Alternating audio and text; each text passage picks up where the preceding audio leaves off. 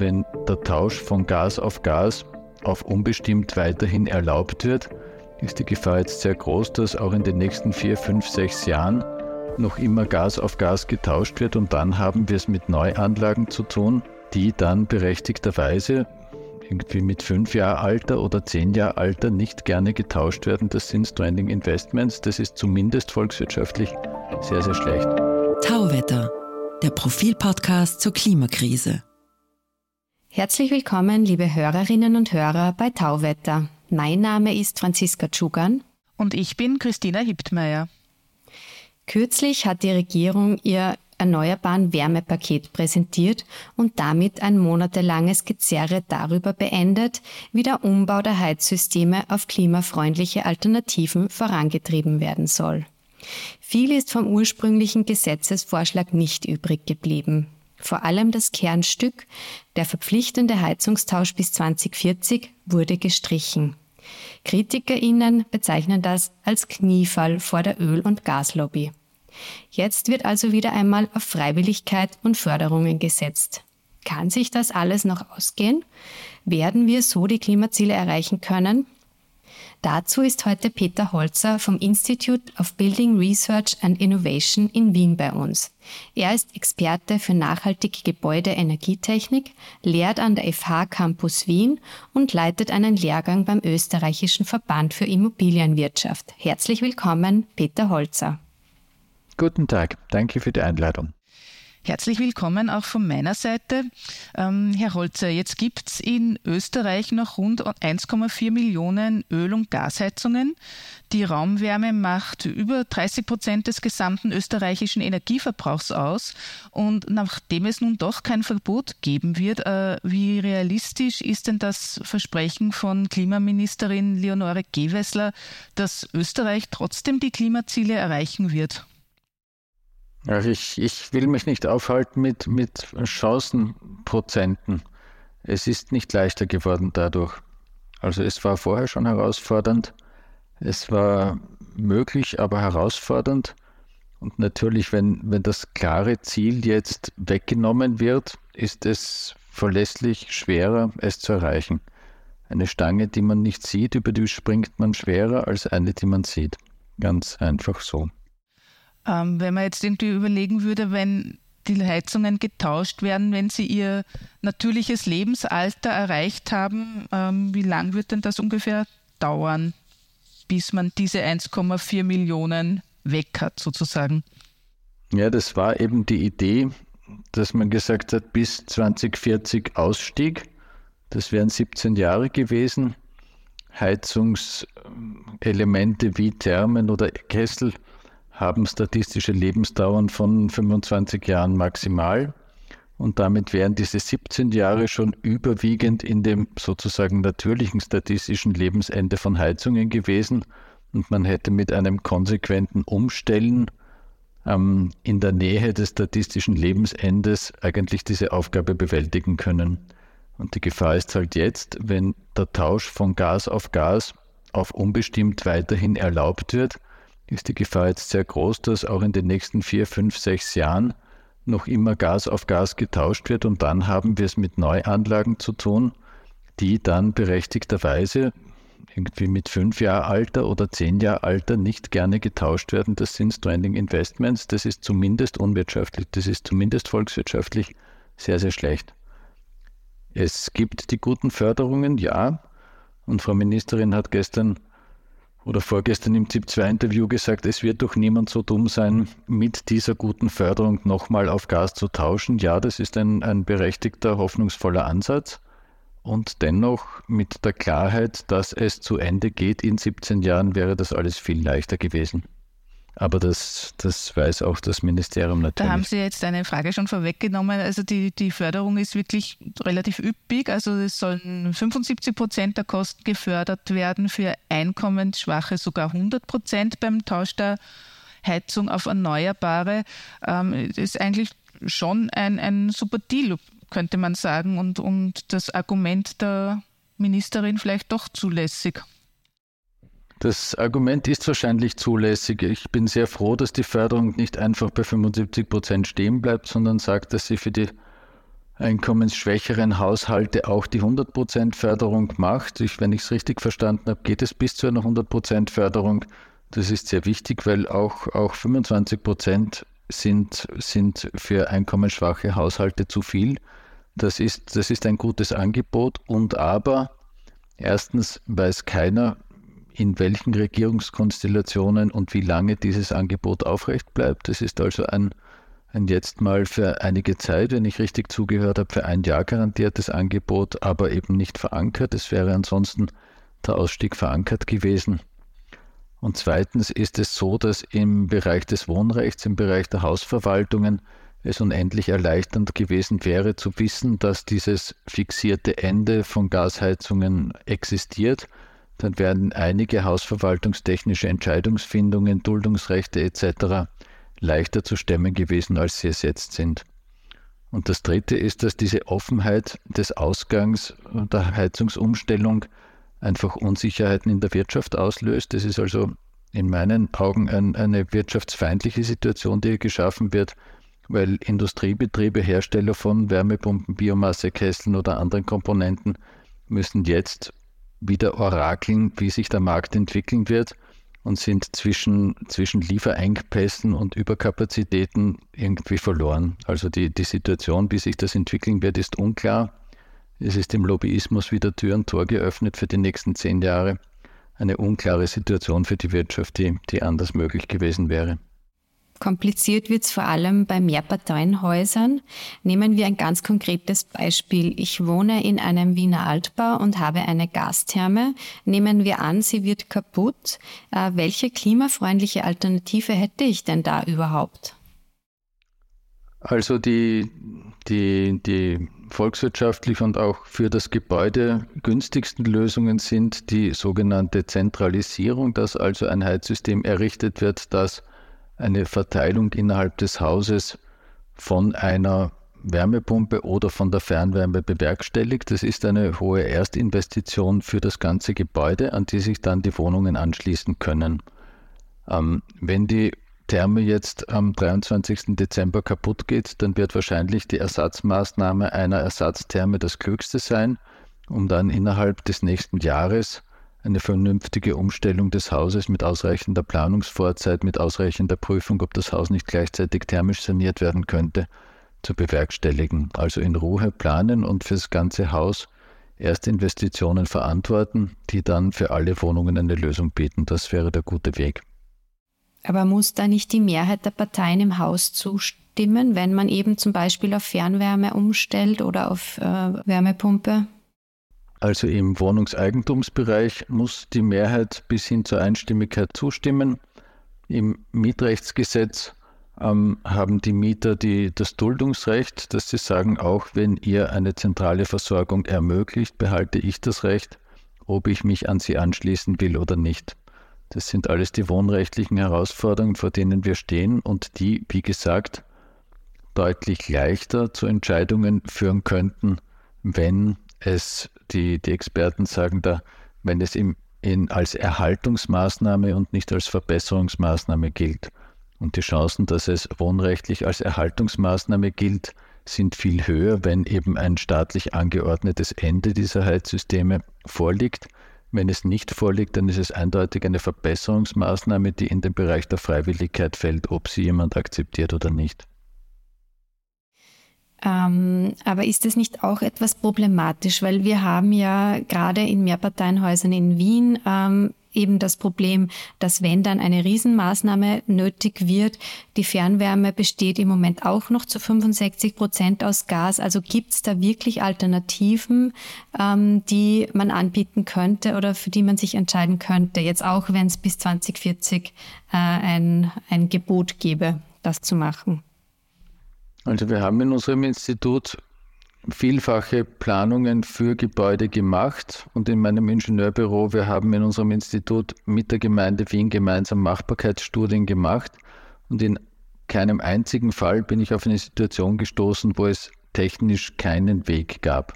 Es gibt technisch die, so den Fächer der Möglichkeiten der Fernwärme, wenn es sie gibt am Standort. Es gibt die Möglichkeit von Luftwärmepumpen, es gibt die Möglichkeit von Erdwärmepumpen es gibt als Exoten die Möglichkeit von Biomasseheizungen. Ich betone, als Exoten in der Innenstadt oder in der Stadt ist das sicherlich nicht eine, eine, eine Standardoption. Und, und innerhalb dieser Bereiche gibt es noch Unter, Unterkapitel von dezentrale Lösungen bis zu zentralen Lösungen.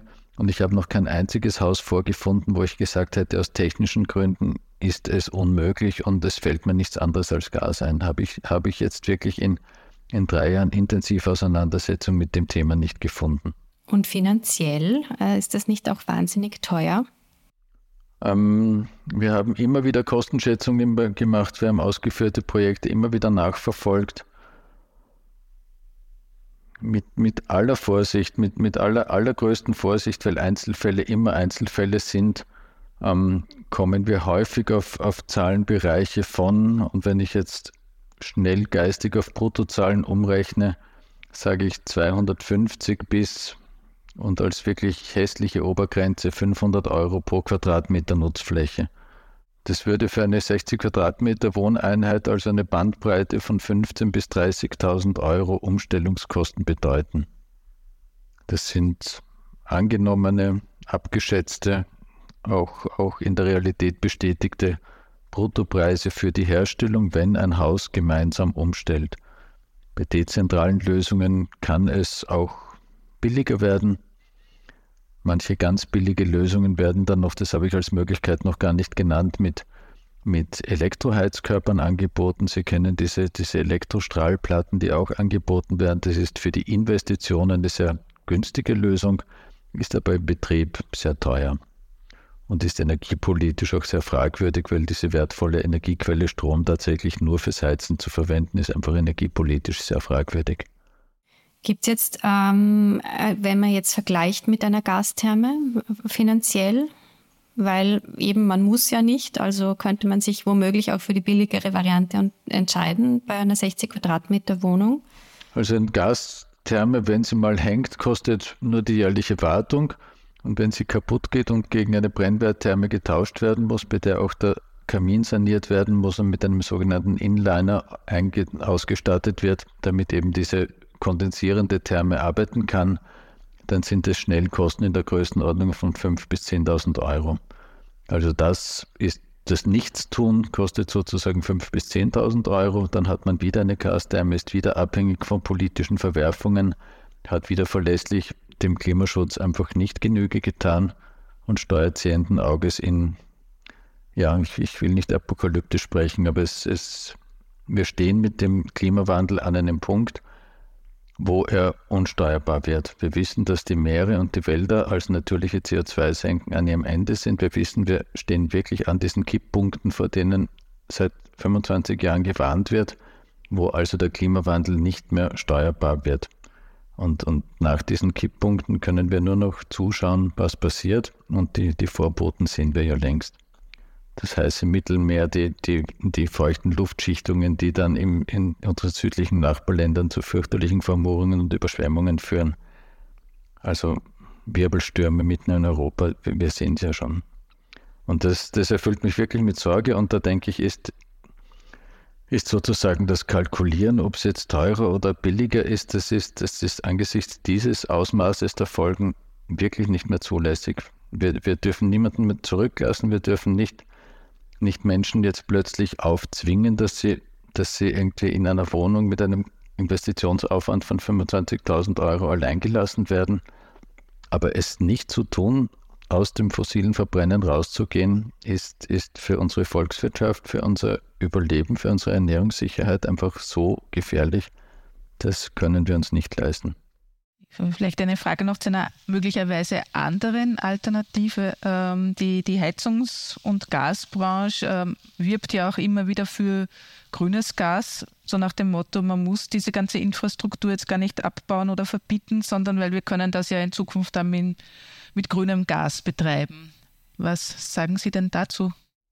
Ähm, das, das Grüne, das Gas ist ein, ein hervorragender Brennstoff mit, mit zwei ganz wunderbaren Eigenschaften. Er ist erstens gut speicherbar, auch saisonal speicherbar, kann also im Sommer eingekauft oder produziert oder eingespeichert werden und im Winter verbrannt werden. Und das zweite tolle Eigenschaft ist, dass er Hochtemperatur liefern kann. Also er kann sehr heiße Verbrennung liefern und mit dieser heißen Verbrennung kann man Stahl schmelzen, kann man, kann man in der Industrie feuern, kann die Energiewirtschaft versorgen mit, mit Gaskraftwerken, die dann Strom und Abwärme gleichzeitig liefern, also ein sehr hochwertiger Brennstoff. Und in den Haushalten brauchen wir nur warmes Wasser mit bis zu 50 oder 60 oder 65 Grad. Das ist vergleichsweise leicht zu erzeugen und dafür ist dieser wertvolle Brennstoff grünes Gas wirklich zu schade. Wir brauchen ihn ganz dringend. Die europäische Produktion von grünem Gas ist aufwendig, entweder aus Biomasse, die begrenzt ist, oder aus Sonnenstrom, der, der auch wertvoll ist bei niedrigen Wirkungsgraden aus Sonnenstrom und das ist alles so wertvoll, dass wenn man es hat, und ich freue mich, wenn man es in großer Menge hat, ist es verlässlich notwendig für den, die Industrie, für die Energiewirtschaft und Green Fuels werden gebraucht für den Flugverkehr wahrscheinlich. Der Wohnbereich kann mit Wärmepumpen und Biomasse wirklich das Auslangen finden und deswegen soll er das auch tun. Also energiepolitisch hat das grüne Gas im Bomber wirklich nichts verloren weil es Alternativen gibt. Äh, was müsste denn passieren, damit die Wärmewende bis 2040 vielleicht doch noch zu schaffen ist? Naja, ein Ding wird gemacht. Ich will es nicht schlecht reden. Ich, ich, will, ich will wirklich anerkennen, dass das, Förder, das Förderangebot, das jetzt gegeben wurde, ein, ein gutes ist. Und ich, ich setze wirklich meine ganze positive Energie und Hoffnung darin, dass jetzt jene ähm, Häuser, Haushalte, und, und HausbesitzerInnen, die, die aus einem guten Hausverstand die Abhängigkeit vom, vom, vom ausländischen Gas mindern wollen, die, die ein ökologisches Zeichen setzen wollen, die Planungssicherheit für die Zukunft haben wollen, dass die jetzt umstellen mit diesem Förderregime. Und mit dieser Umstellung kann ein Effekt eintreten, der sozusagen die gute Vorbildwirkung hat, wenn die, die umstellen, sehr zufrieden sind mit ihren Heizungen, was ich erwarte dann kann es einen positiven Effekt haben, dass, dass sozusagen das Weiterheizen mit Gas tatsächlich als das dasteht, was es ist, nämlich als eine fossile, fossile altmodische, riskante Technologie und dass sozusagen eine Sogwirkung entsteht aus den guten Beispielen. Das ist bei allem Optimismus die, die, die ganz große Hoffnung. Es gibt Beispiele, gerade auch in Österreich, wir waren Pioniere in der Solarthermie. Photovoltaik funktioniert, das waren alles Technologien, die die sozusagen mit Förderung, aber ohne Zwang eingeführt wurden. Wenn ich jetzt wirklich allen Optimismus, dessen ich noch mächtig bin, zusammenkratze, dann, dann sage ich, mit Förderung kann so ein positiver Sogeffekt entstehen. Wie er vielleicht auch gerade im Begriff ist, mit Elektroautos zu passieren. Elektroautos sind nicht ein Zwang, sind gut gefördert, wurden viel schlecht geredet und sind, sind drauf und dran, die Verbrenner recht alt aussehen zu lassen. Vielleicht kann so ein Effekt auch ohne Zwang eintreten, wiewohl ich sage, mit Förderung und klarem Ausstiegsszenario wäre es viel, viel leichter gewesen.